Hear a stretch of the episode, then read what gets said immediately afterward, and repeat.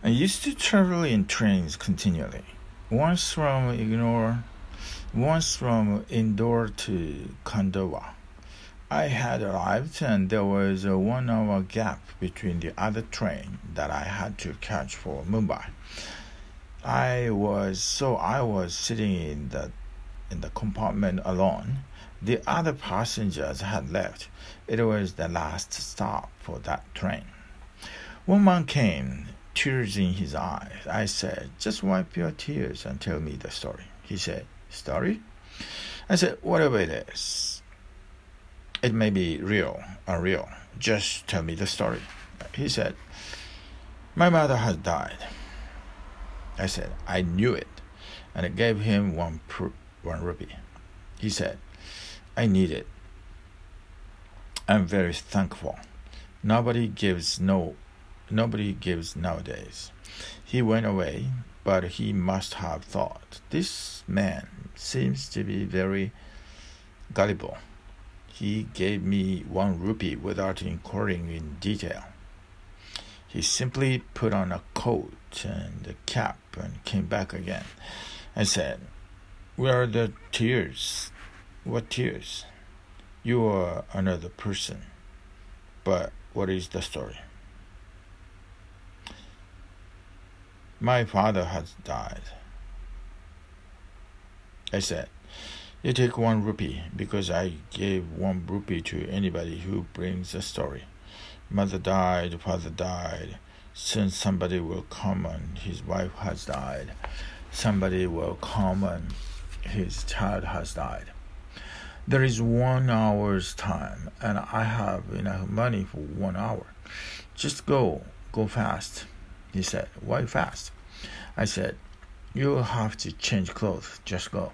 He said, my God, have you recognized me? Yes, I said, No, I have not recognized you. How can I recognize you? The cap, the coat, the new, so new.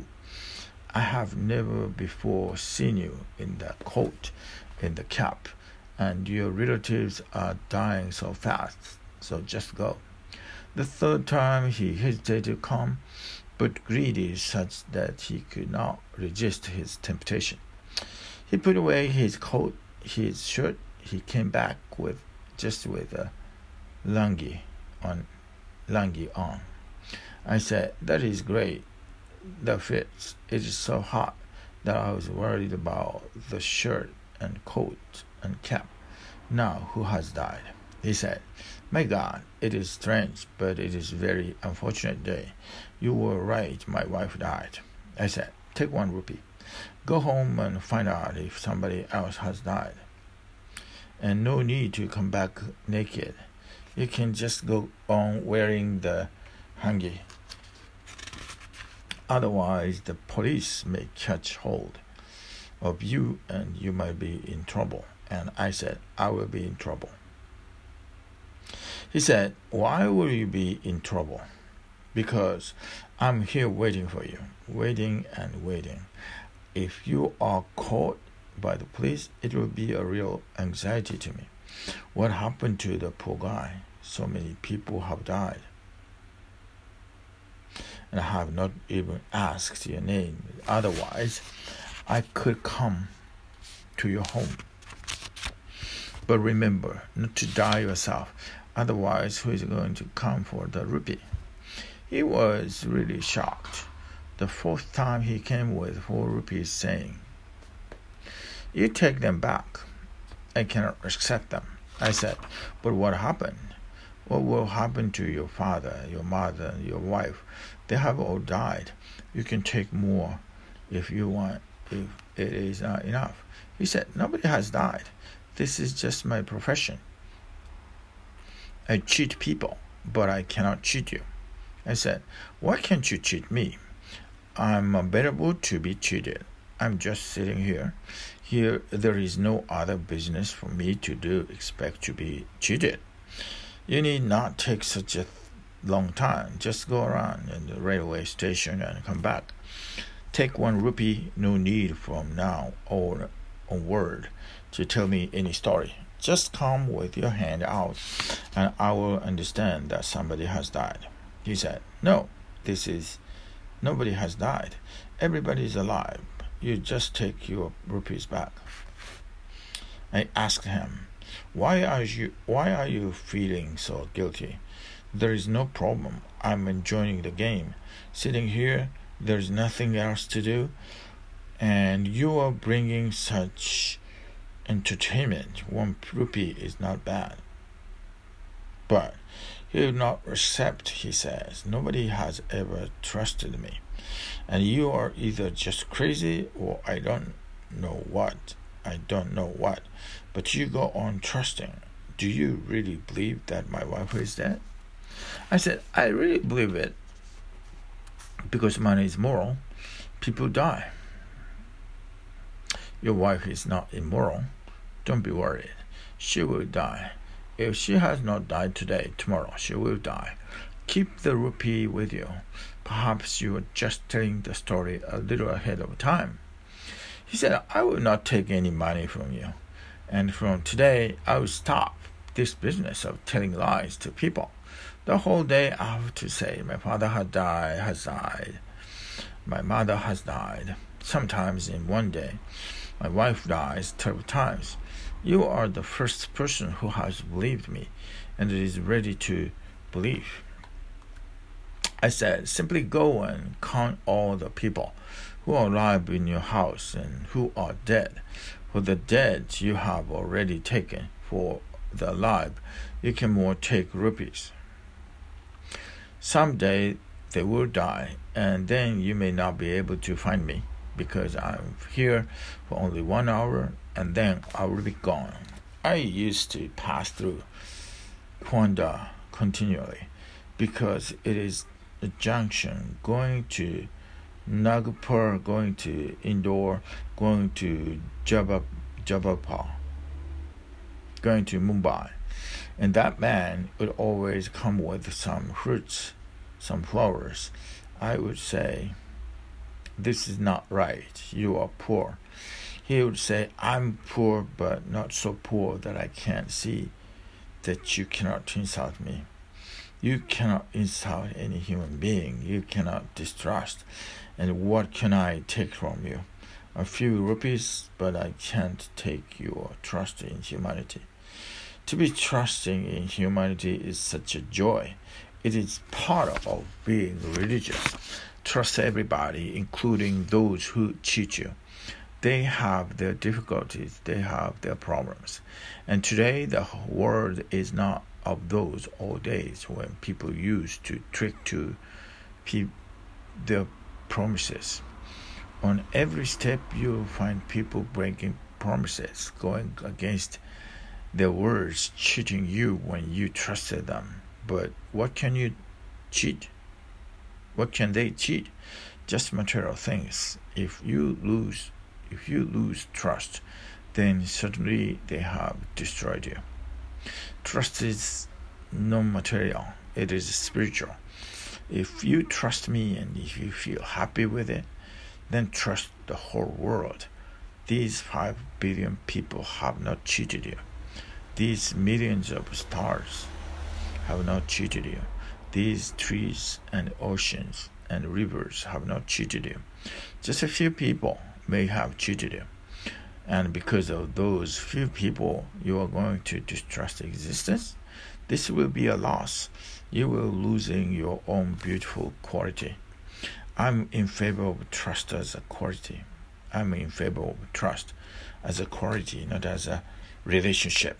Don't take it dependent on the other person, on other person, on the other person, on what he does. You trust him because he's human.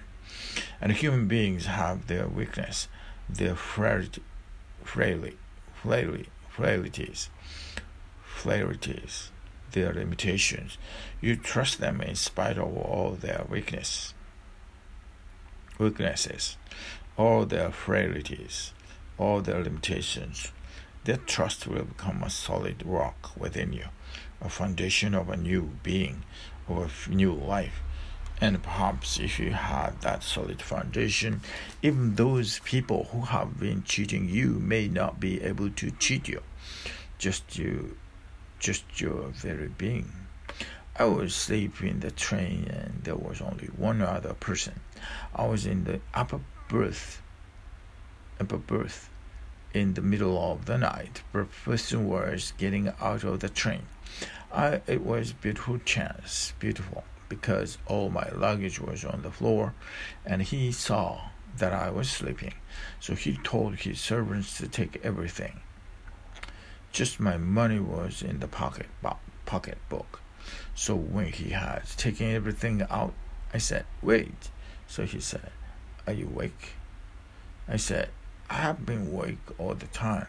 You have taken everything. Just this pocketbook is left with my money. I have that this too. Take this too. Always do everything totally. He said, My God. He said to the servants, Bring his things back. He is dangerous.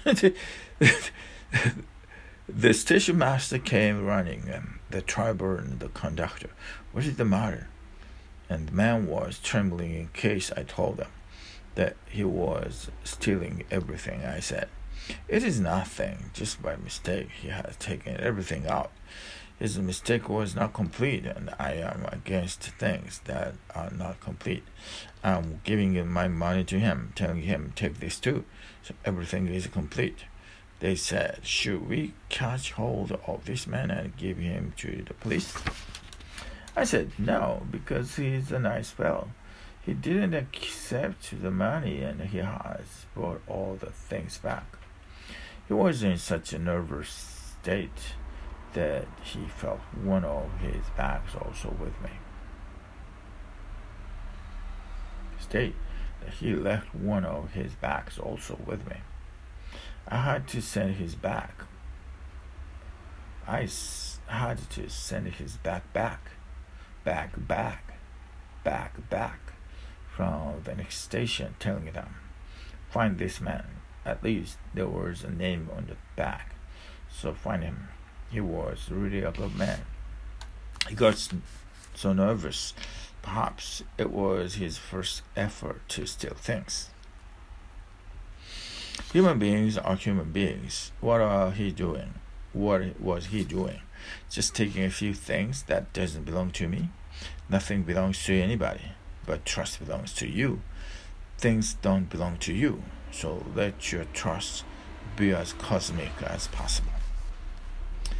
Be aware, beware of knowledge. The word agnostic comes from the word Gnostic.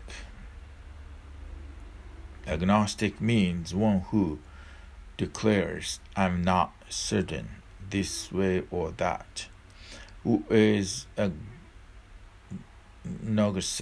gnostic, gnostic, who is uh, a gnostic, who is a gnostic.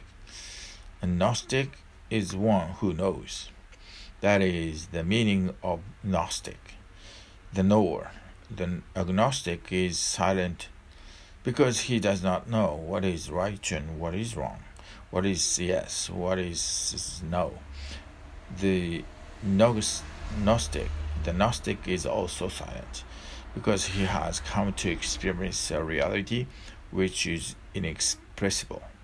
I'm a Gnostic, and I'd like you to be Gnostics. To come to a point of experience where things beyond words happen, where language is left far away, light years back, where there is no possibility to conceptualize your experience. You cannot say God is. You cannot say God is not. You cannot even say, I cannot say these things. It can be simply silent. And those who can understand silence will understand the answer. There is a very significant dis- distinction to be made between knowledge and knowing.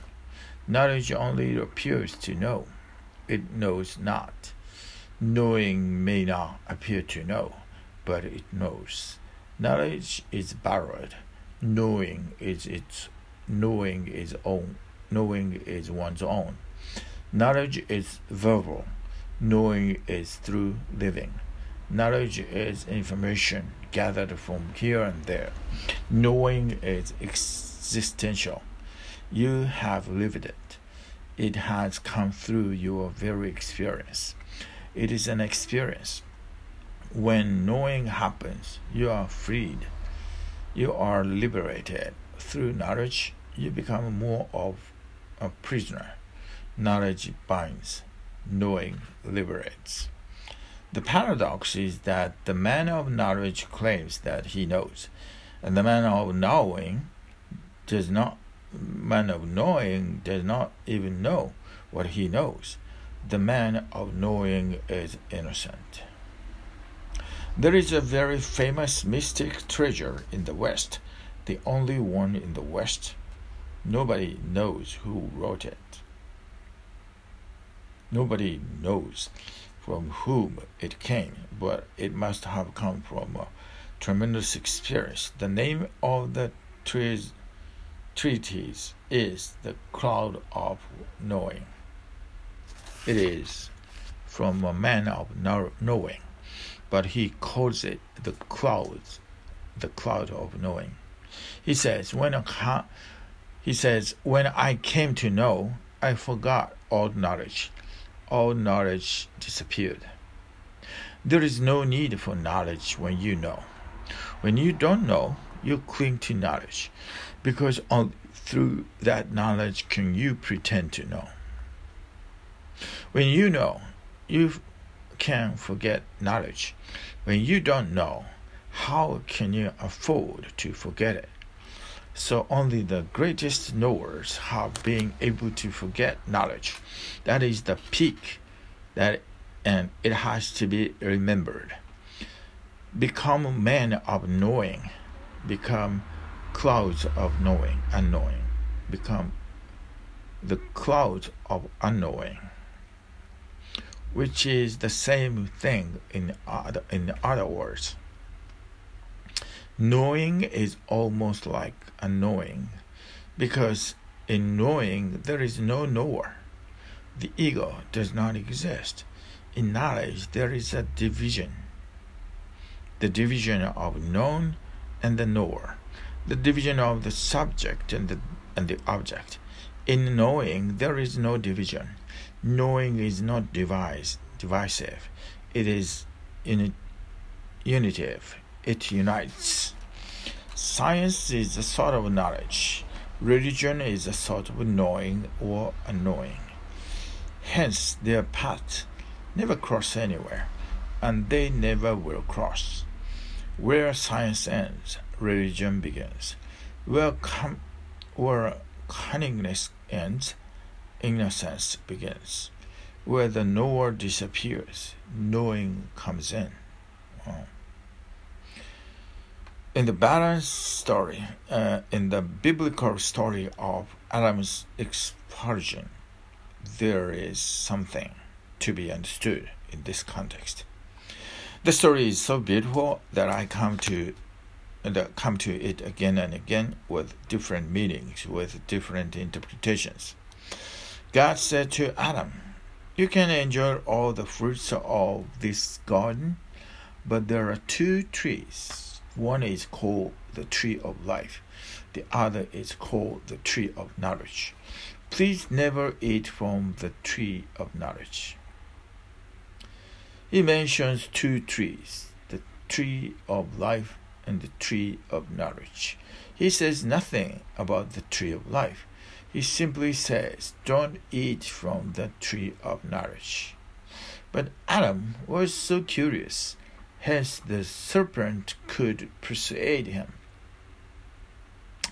Otherwise, the serpent would not have been persuasive, would not have succeeded. Deep down, Adam must have been curious about it, as every child is, and Adam was the first child, and God was the first father. Adam was persuaded to eat from the tree of knowledge. He ate and he became a knower. Immediately he felt ashamed. Immediately he felt naked. Up to then, he was innocent. The innocence was primordial. primordial. absolute, unconditional. He was not aware that he was naked. In fact, he was not aware even that he was. The ego entered from the fruit of the tree of knowledge. Ego is created. Adam became alert. He started judging whether he was beautiful or not, whether it was good or be naked or not. He became aware of his body. For the first time, he became self conscious. Up to then, he had not been self conscious. Not that he was not conscious. He was conscious, but there was no self in it. The consciousness was pure, unobstructed. The consciousness was just pure light. But suddenly the ego stood like a pillar in the middle of consciousness, a dark pillar, a pillar of darkness. And the story says the Adam was expelled. In fact, God need not have expelled him. Adam had expelled himself through eating the fruit from the tree from the tree of knowledge. Knowledge is expulsion. Knowledge is expulsion. The moment you become aware of your ego, you are expelled from the beauty, from the benediction, from the delight, from the joy that life has to offer you to you. Now, what happened to the other tree, the tree of life? Nothing is said about it. My own interpretation is that if Adam had eaten first from the tree of life and then from the tree of knowledge, there would have been no expulsion. If knowledge had come through living, if knowledge had come through experience, there would have been no expulsion. Adam knowledge, Adam's knowledge Adam's knowledge was bogus. It had not come through his own experience. It was unearned. It was immature. Hence the expulsion. It was borrowed. It was not his own. When knowledge comes through experience, it liberates.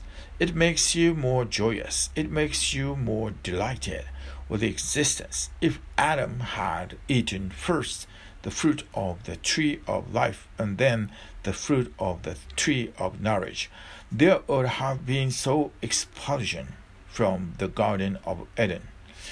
Adam, Adam reversed the process. He ate from the tree of knowledge first, and once you eat, once you, once you eat from the tree of knowledge, you start losing life then you cannot eat from the tree of life. So the expulsion is self imposed. Remember it knowledge can come in two ways. You can have it from others, from books, from people, from the society, and you can claim it as yours. But then you are expelled from the Garden of Eden. And remember, the expulsion is self imposed. Nobody else is expelling you.